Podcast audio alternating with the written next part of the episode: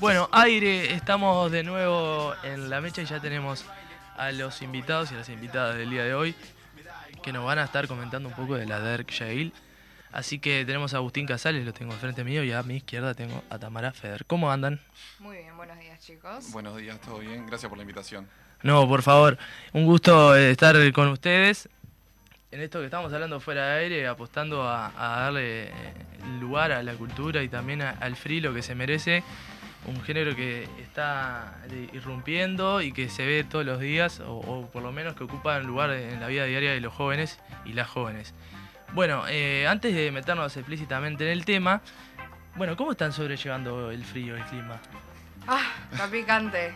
Bastante bien, este, bastante mal a la misma vez, pero bueno, hay que abrigarse, tomar algo calentito y con lo que respe- con lo que refiere al evento, llevándola como se puede y la, incitando a la gente a que se abrigue claramente y que siga cayendo. Claro, porque la- la- las batallas sí son espacios abiertos, ¿verdad? Exactamente, no hay calefacción, hay mucho abrigo y alguna be- bebida espirituosa que, que levanta el ánimo. Sí, eh, la, la grapamiel se hace fuerte en estos eventos, me imagino. Sí, sí, sí, tiene su la lugar. carita, sí. Sí, María Arias, sí. fans, fans de la grapamiel. Eh, no, fan, pero tan así como que porque si no. Podría, podría Arranca temprano igual, pero se, se empieza a poner. El mate, el mate también, El mate. Bien, Sí. bien- bien uruguayo, igual que la grapamiel y, y calentito. No hay hora para el mate, ¿verdad? No, no, no, no. Podría, bueno, podría sponsorear alguna marca de, de yerba y alguna marca de grapa la batalla, ¿no? Bueno, yerba y grapa son cosas muy distintas. Eh, yo elegiría yerba no grapa para, para sponsor, pero bueno. Bien, bien. Da, da una idea más sana. Sí, más, más family Más friendly, family, ¿no? Que estamos como claro. apuntando a eso también. Claro. Bueno, buena la aclaración. Eh, sí, esto es una pregunta que generalmente hacemos en, la- en las entrevistas, en las notas y, y sobre todo ahora por, el- por lo que estamos hablando. Y esto va a inducir si, si sigue la nota o no. Si son team verano o team invierno. Team invierno. Team Bien. verano. No, Bien, el, el micrófono de Tamara se apaga. no. Eh, Sigo yo solo. Sí, acá la censura está bien vista. Ah, bueno, está bien. Yo estoy de acuerdo. No, mentira. Eh, era obvia la aclaración. Pero bueno, bueno, comenten un poco qué es lo que están haciendo ustedes, qué conlleva bien la organización de la Dark Shale, más allá de- del evento de la Dark Shale, perdón, eh, que se aproxima. Así que para la gente y la audiencia que no los conoce, comentar un poco su trabajo. Eh, ¿Querés vos con la historia? Dale, yo empiezo con la historia y vos tirás lo nuevo.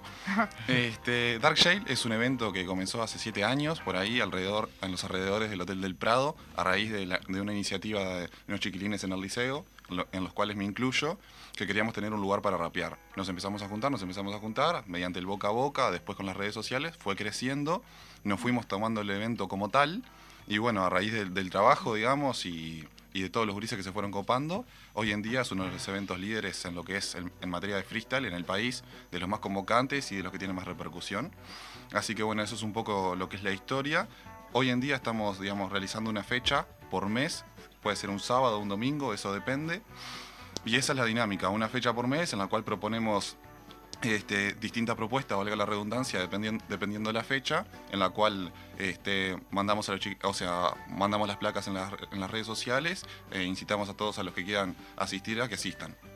Bien, genial. Eh, sí, en esta fecha por mes eh, desarrollamos como algo que se llama competición, que apunta a algo más competitivo y que tiene como otros dos, em, son como otras dos mini compes que suceden antes de competición, que es la grande. Está Sub-18, que apunta a los menores de 18, a los jóvenes, em, y está Loto, que apunta a las mujeres. Esos dos como mini compes, todo el equipo son menores de 18, mujeres.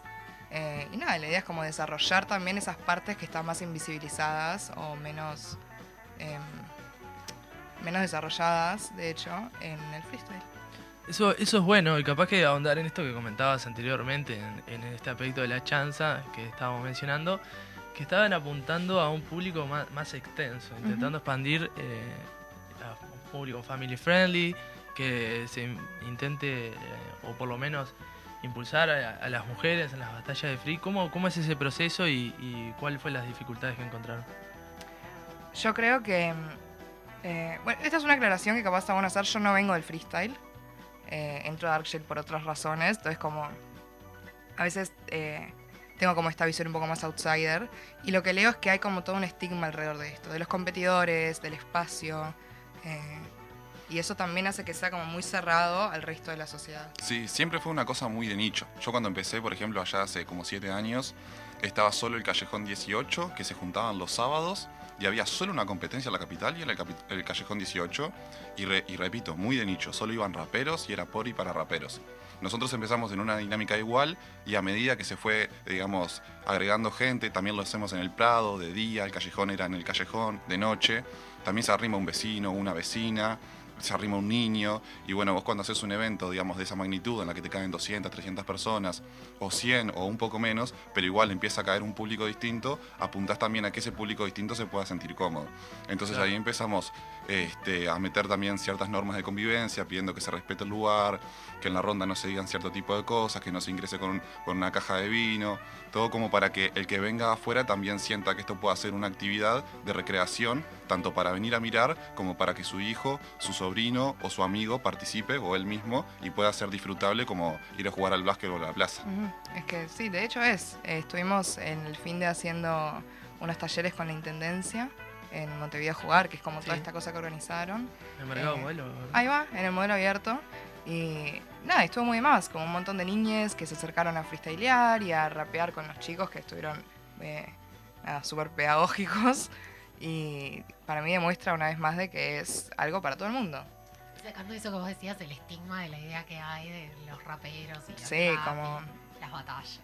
Sí, como esta, esta, no sé, como un consenso de que es violento. eh, y no es. Es arte y es una forma súper sana también de canalizar cosas.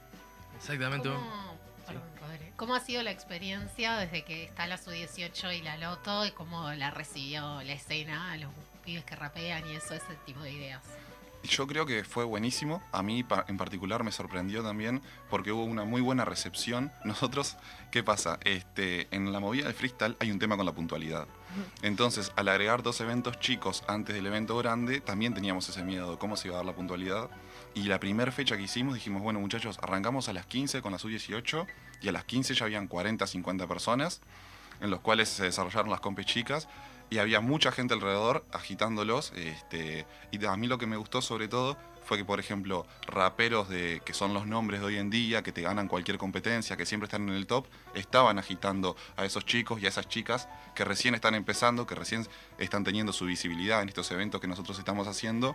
Y me parece muy enriquecedor también, porque si viene, por ejemplo, no sé, eh, Lionel Messi a verte a jugar un fútbol 5, vos decís, pa, qué bueno, me estás viendo Lionel Messi jugarme un fútbol 5. Un poco así se dio, eh, con lo cual nos quedamos bastante contentos y siempre que hay una de estas instancias, eh, el público bastante se copa y los competidores también y son competencias concurridas a pesar de ser más chicas que la competencia normal. Bien, eh, bueno, Mari hablaba de escena, es una palabra que, me gusta y la he incorporado para hablar a la gente que está eh, en el nombre, que está en boga ahí. ¿Quiénes podrían decir que son ustedes, o ustedes entienden que hoy están en la escena del free de Uruguay? ¿Nos ponemos en un compromiso? O sea, en la escena están todos, Rodri. O sea, la escena No, es todo. Ah, no, me refiero a los que más nombrados, porque Bueno, tal, los nombres que destacan. los nombres que destacan. Digo, Bien, este, nombres que destacan a nivel competición son, por ejemplo, Rasta, Kofla, Espectro, Alexander, eh, Harry. Harry, no me quiero olvidar de ninguno, pero por ejemplo, hace unos pocos días salió la lista de lo que va a ser la Red Bull. Entonces, todos los que están en esa lista son partes de la escena y partes reconocidas de la escena. No me quiero, no me quiero olvidar de nadie, pero la verdad son Es un montón de. claro. son un montón de nombres. Vos sabés que haces una competencia, por ejemplo, si te anotan 150 raperos, más todas las personas que van a ver, más todas las personas que luego también lo ven por las redes. Entonces, como que la gente que forma parte de la escena, si bien hay algunas, algunas personalidades destacadas, son muchísimas. Y a veces hasta por más o menos cómo se visten, porque también se tiene una estética, vos podés ir definiendo si esa persona rapea, le gusta el rap, o más o menos puede estar en la escena o no, puede estar- o no está en la escena.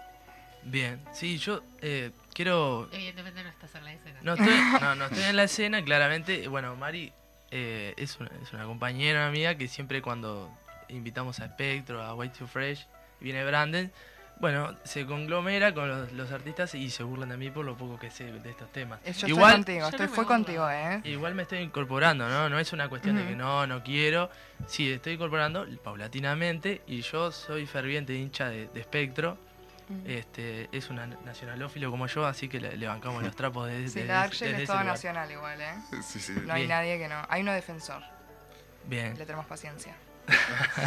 Eh, bueno, Mari. Bueno, se terminó la entrevista. Eh, no, que les quería pedir que cuenten ahora que, Agustín nombraba eh, la Red Bull Nacional. Bueno, como decía el Rodri, nosotros tuvimos a, fin de año Espectro a su vuelta de, la Inter de la Red Bull y el año pasado estuvimos como conversando, vino Branden a hacer una columna de lo que había sido la Red Bull Nacional y este año le toca a la Dark Shale estar organizando eh, cómo, cómo se fue dando eso y cómo fue también el proceso de selección, que acá tengo la lista después para que conversemos. Sí, eh, la verdad que una locura. Eh, nosotros estamos como organización súper agradecida con, con, Red Bull. La selección fue de Red Bull.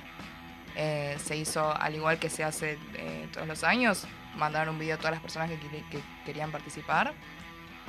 Y desde el equipo de Red Bull hicieron la selección de la lista. Así que está, nosotros...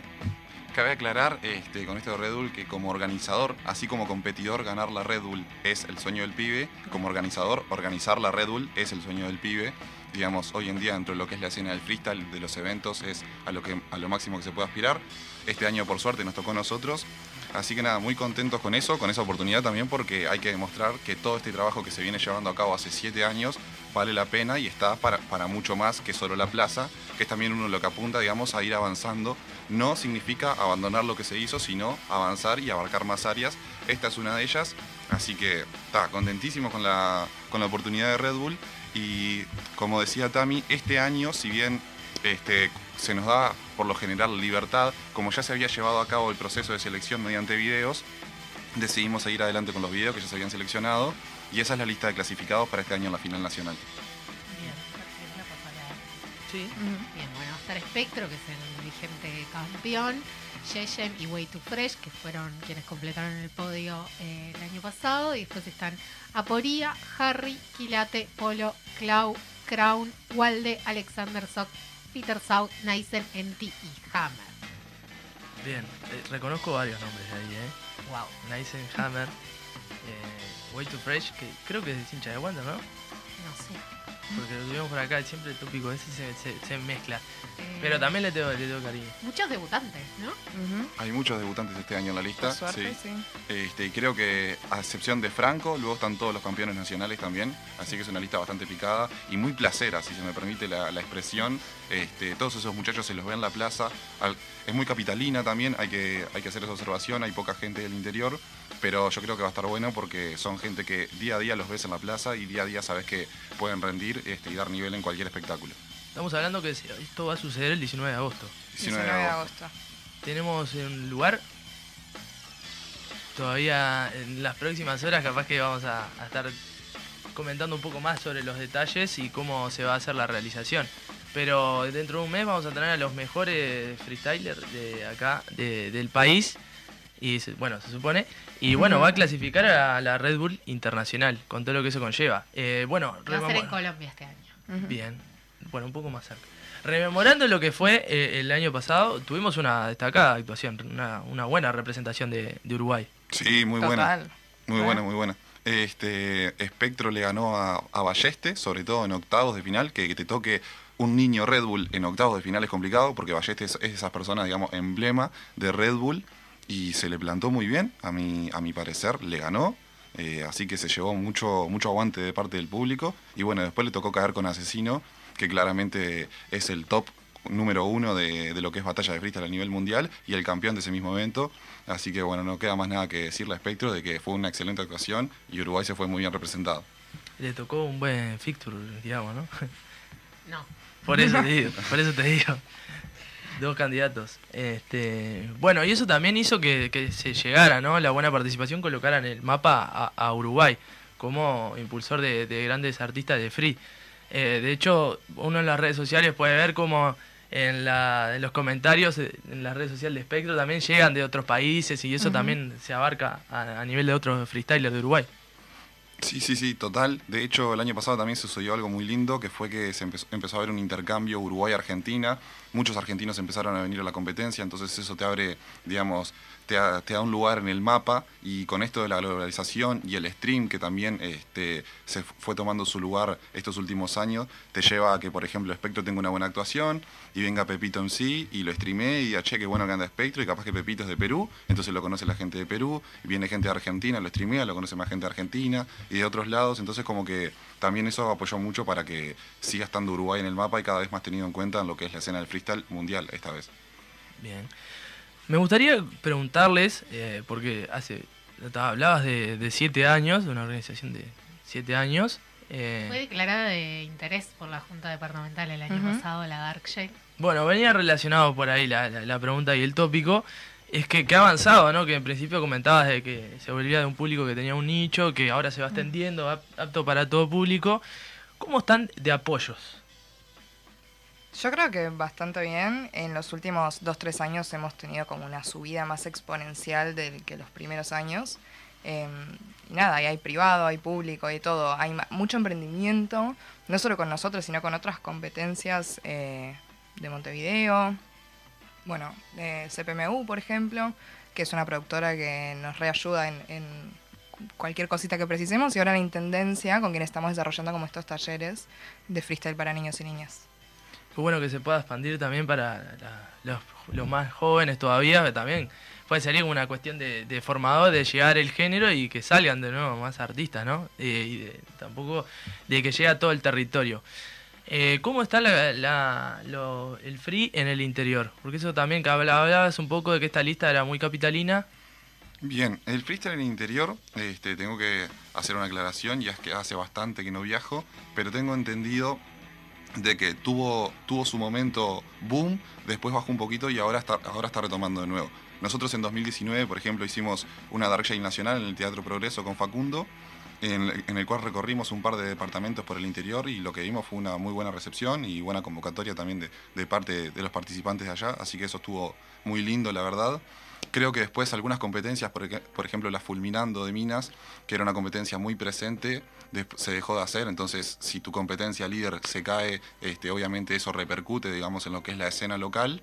Pero hoy en día creo que está repuntando, hemos visto eventos con, muy lindos y con muy buena producción, por ejemplo en el norte, que el norte es un, por una cuestión geográfica también muchas veces este, llega poco acá porque salen caros los pasajes, etcétera pero creo que si bien esta lista de Red no tiene mucha representación del interior, hubo muchos videos del interior este, cada vez va pisando más fuerte en lo que es la escena nacional.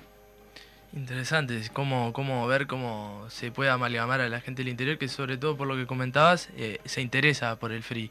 Bueno, capaz que esta pregunta es más para vos, Agustín, porque Tamara es como un poco más de palo, segura. Sabe un montón más que yo, pero por lo que me comentó.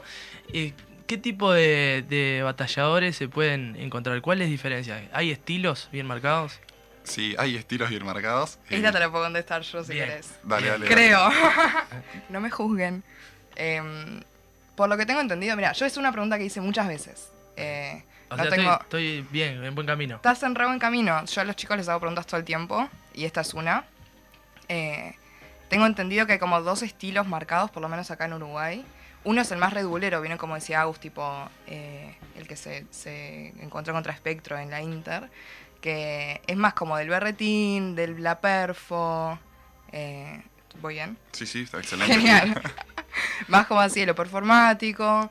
Y después hay otro estilo eh, que es mm, creo que nace más en los últimos años, que es más como de la narración, de contar una historia, de lo más deep, de, de no sé, Bien, este, siguiendo con lo que dijo Tami, hace unos años, por ejemplo en 2019, estaba muy marcada esa diferencia entre el estilo cuatro barras, que es lo que se asocia a Red Bull, digamos el estilo clásico de batalla, de formarte una idea y clavarte la rima en la última, y lo que en su momento se denominó los Casafla, que en realidad es un estilo más de plaza, que va de esto con, de la mano con la narrativa y con también manejar los tiempos este, y la musicalidad de una manera distinta. No necesariamente, digamos, terminar la rima en el último patrón, sino, por ejemplo, en la mitad, en la tercera, donde a ellos les cuadre, este, ese fue la principal diferencia que hubo y que se instauró, digamos, en la escena, que se dijo, bueno, o vos sos de este palo o sos de este palo, y si estás en el medio, ni picas en la discusión.